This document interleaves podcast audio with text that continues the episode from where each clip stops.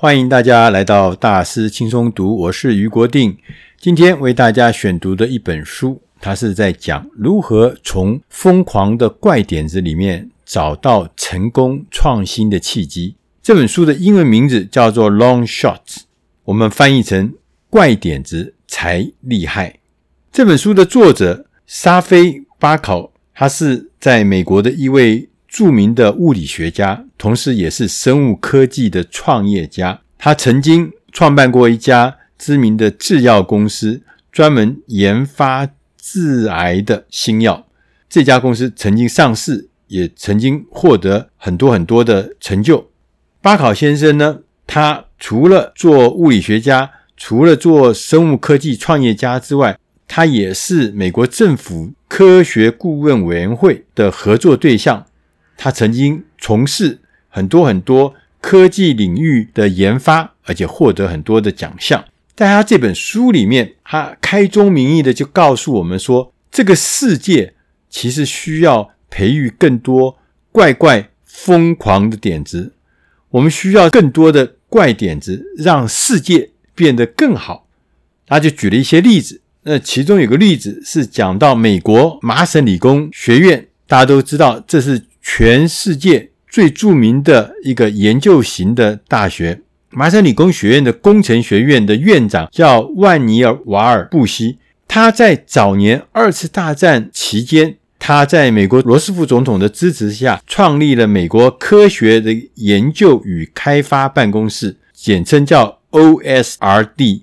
他的目的呢，在二次大战的期间，那时候在打仗，来探索一些军方无力资助的构想。跟一些未经验证的科技，意思就是说，我有没有什么现代科技可以让我们的军方的战力可以提升，可以快速的打赢这场战争，甚至快速的结束这场战争？当时在一九二二年，那是在很早以前哦。当时美国军方海军就说，我们可不可以来研究一种东西，叫做无线电波的干扰？那这是一个构想，在那个年代其实是一个构想而已。美国海军也没有这个时间，也没有这个能力，也没有这个技术，能够继续往下的前进。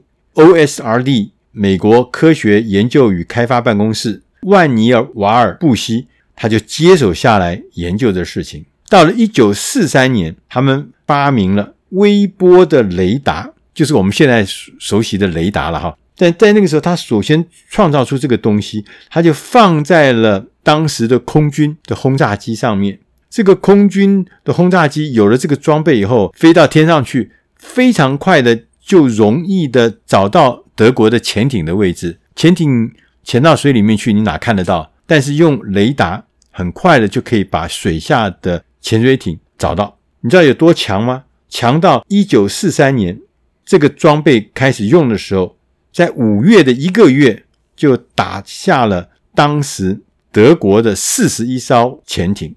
因为过去很多年的时间，潜艇就是很难捉摸。五月一个月的时间，打下了四十一艘，科技的优势是多么厉害的。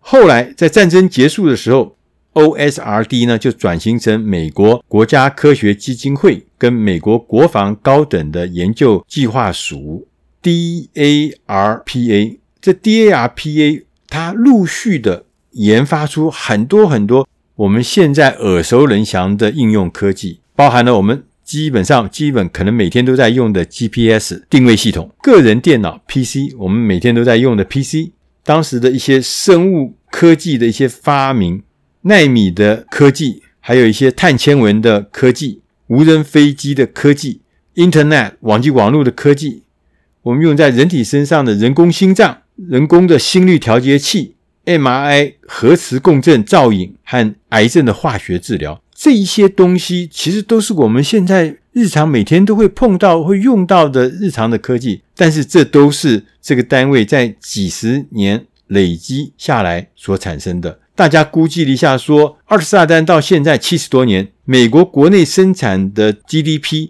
几兆的这个美元中，DARPA 它贡献了一半，有一半的 GDP 事实上跟这个单位的技术发展。是有关系的，因着它的技术发展所产生出非常多有用的、实用的科技。这个研究室的主持人万尼瓦尔后来又跟美国 AT&T 电话公司合作，成立了贝尔电话实验室。这也是赫赫有名的实验室。贝尔电话实验室，我们很多很多现在高科技人都从那里跑出来的。这个贝尔实验室呢，后来就开始做这个基础研究的工作。这个单位呢，就是常常会提出各式各样的疯狂的点子，看起来是怪怪的点子。然后呢，他让这些科学家，让这些有创意的怪点子，能够在实验室里面得到充分的发展，它的发明研发慢慢慢慢一直往上去。在五十年来，你知道吗？我们现在所用的电晶体、太阳能电池、CCD 镜片，就是我们摄影用的数位相机用的那个。影像感应器 （CCD） 这个晶片，还有镭射的科技，运用最广的 C 程式语言，这全部都是贝尔实验室发明的。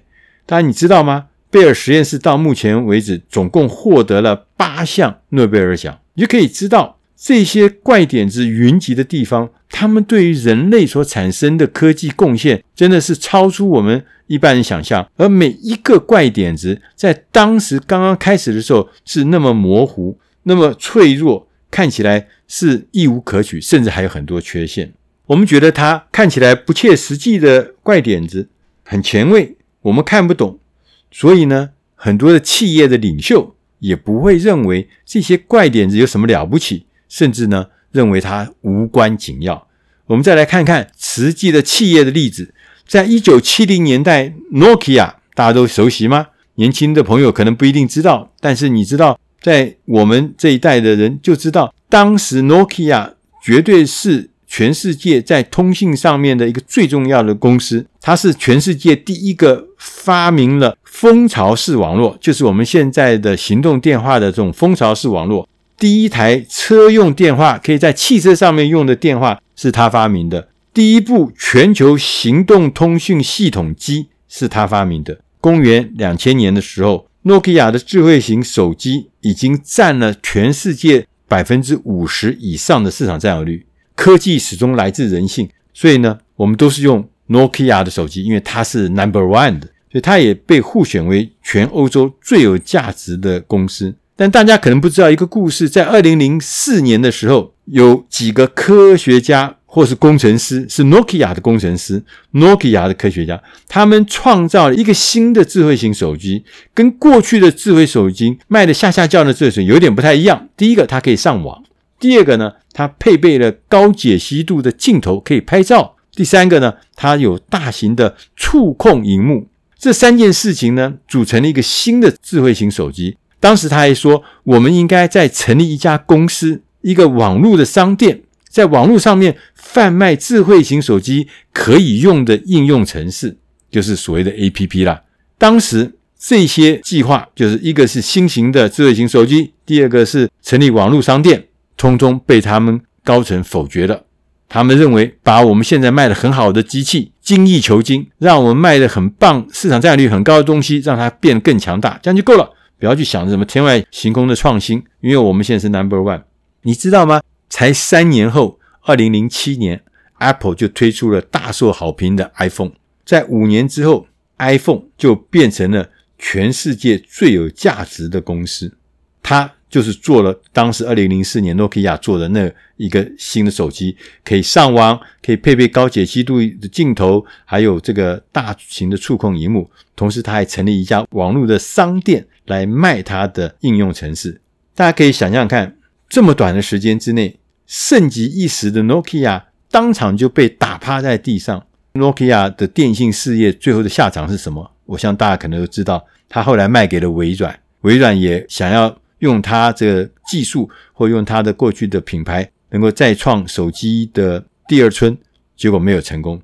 但这样子可惜的事情，你觉得很可惜，你也觉得实在太可怕了。但是呢，中间告诉我们的一个教训就是，怪点子能够成功的话，它会改变整个的世界，会改变你公司整个的结构。所以，怪点子是很重要的，你必须要注意如何来守护你身边的疯狂想法，因为你必须相信这些怪点子是可以有办法让世界变好的。所以，有四个原则你必须要知道。第一个是叫做区分不同的阶段。就是说，这些会有怪点子的开发高风险构想的人，他是像艺术家，他负责去创造新的玩意儿。但是在你们公司里面，在你组织里面，把公司的成就、把公司的技术、把公司的规模不断的发挥到极致的人，赚很多很多钱的人，创造好业绩的人，这些人很重要，我们把它叫做士兵。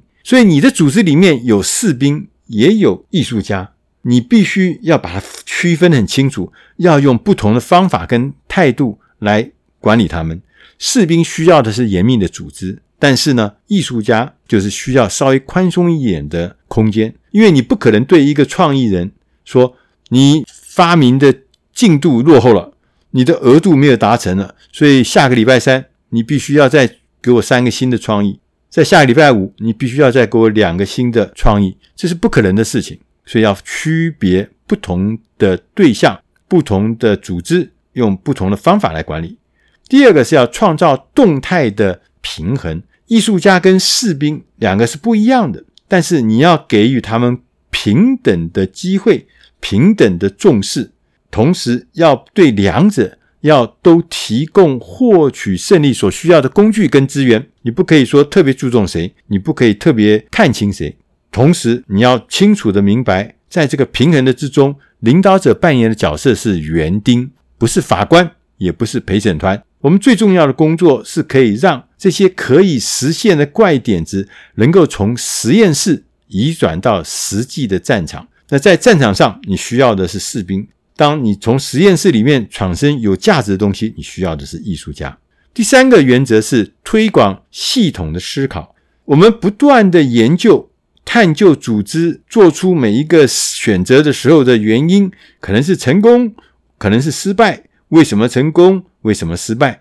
你会问我未来应该要怎么样改进，才能够让我的决策品质更好，让我的成功几率更高？但有一件事情，你必须要有一个正确的思维，就是说，分析这个决策的品质啊，不是仅仅的看到最终的结果，说这就是好或者坏。就是说，一件成功的事情，好的结果未必是因为你有好的决策的过程。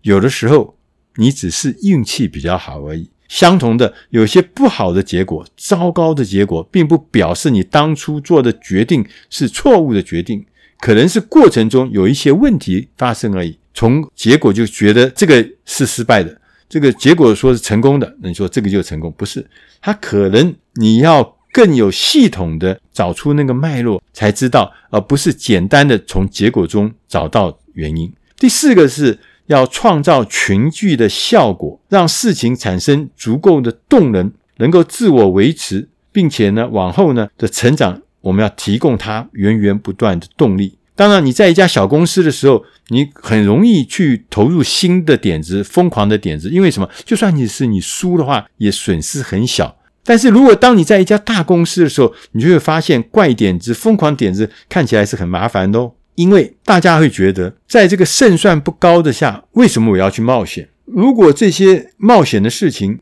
对我组织整体的营收看起来也没什么大不了的时候，大家就会开始想说，那还不如我把现在的事情做好，把现在我们熟悉的事情做得更强大，这样子不是更安全吗？所以这就是一个麻烦的事情。所以你必须要让它产生群聚效果，是大家都愿意快速的群聚。大家愿意快速的突破，让大家彼此有安全感，并不是让你孤零零的一个去做这件事情。刚刚前面我们讲的，美国这个科学研究与开发办公室 OSRD 的领导人万尼瓦尔，他就很清楚，他说：“其实我们在做创新的过程中，在面对这些怪点子的过程中，其实最脆弱的一环是什么呢？”就是如何把新构想移转到实际的战场上面，因为我们如果不能够让那些科学家、那些艺术家跟那些在战场上的军人能够迅速交换意见的话，所谓的把这个构想移转到实际战场上，事实上是很自然难行的。他就举个例子，他说当时他们发明的飞机上面装雷达，然后就可以很快的会找到。外部的敌机或者潜艇，但是他们装上去之后，他们发现所有的飞行员都不使用第一个版本的飞机的雷达。他说很奇怪呀，怎么会这样子？这么好用的东西，就他就把这些科学家放上了这个飞机上面，跟着这些飞行员一起去飞行。结果他们在飞行过程中发现，他说在战斗的过程中，飞行员根本没时间来操作复杂的雷达的这个些界面。不可能的，所以科学家很快的就发现问题在这里。我们打仗是生命交关的事情，我还有时间去操作那复杂的玩意儿吗？所以科学家回来以后，立刻重新的改良，发展出一个显示器，一个荧幕，让这个扫描的线跟移动的点可以在荧幕上很清楚、很简单的看，所以飞行员也就很容易的看到那个效果。就这么简单，就是让一个实际的构想能够。到实际的战场能够顺利的移转。作者最后他也强调，我们不必担心文化，而是要专心创造创新的架构。缺乏创意构想不是最弱的部分，而是如何移转，把这些构想跟这些实际的新技术移转到实际的战场上面。脆弱的根本原因在于架构制度的设计，而不是人或是文化。我们必须要建立一个苗圃，要播种大量的疯狂点子，并且使它成长茁壮，然后让最好的想法自由发展。你不要去刻意选出谁是获胜者，你的角色要像园丁，不要像法官，不要像陪审团，而且你绝对不要忽视一个关键的事实：怪点子可以让世界变得更好，所以要勇敢地踏上出发的旅程。以上的内容是出自大师轻松读第七百二十九期《怪点子才厉害》，希望对你的工作、对你的事业有帮助。我们下集再见。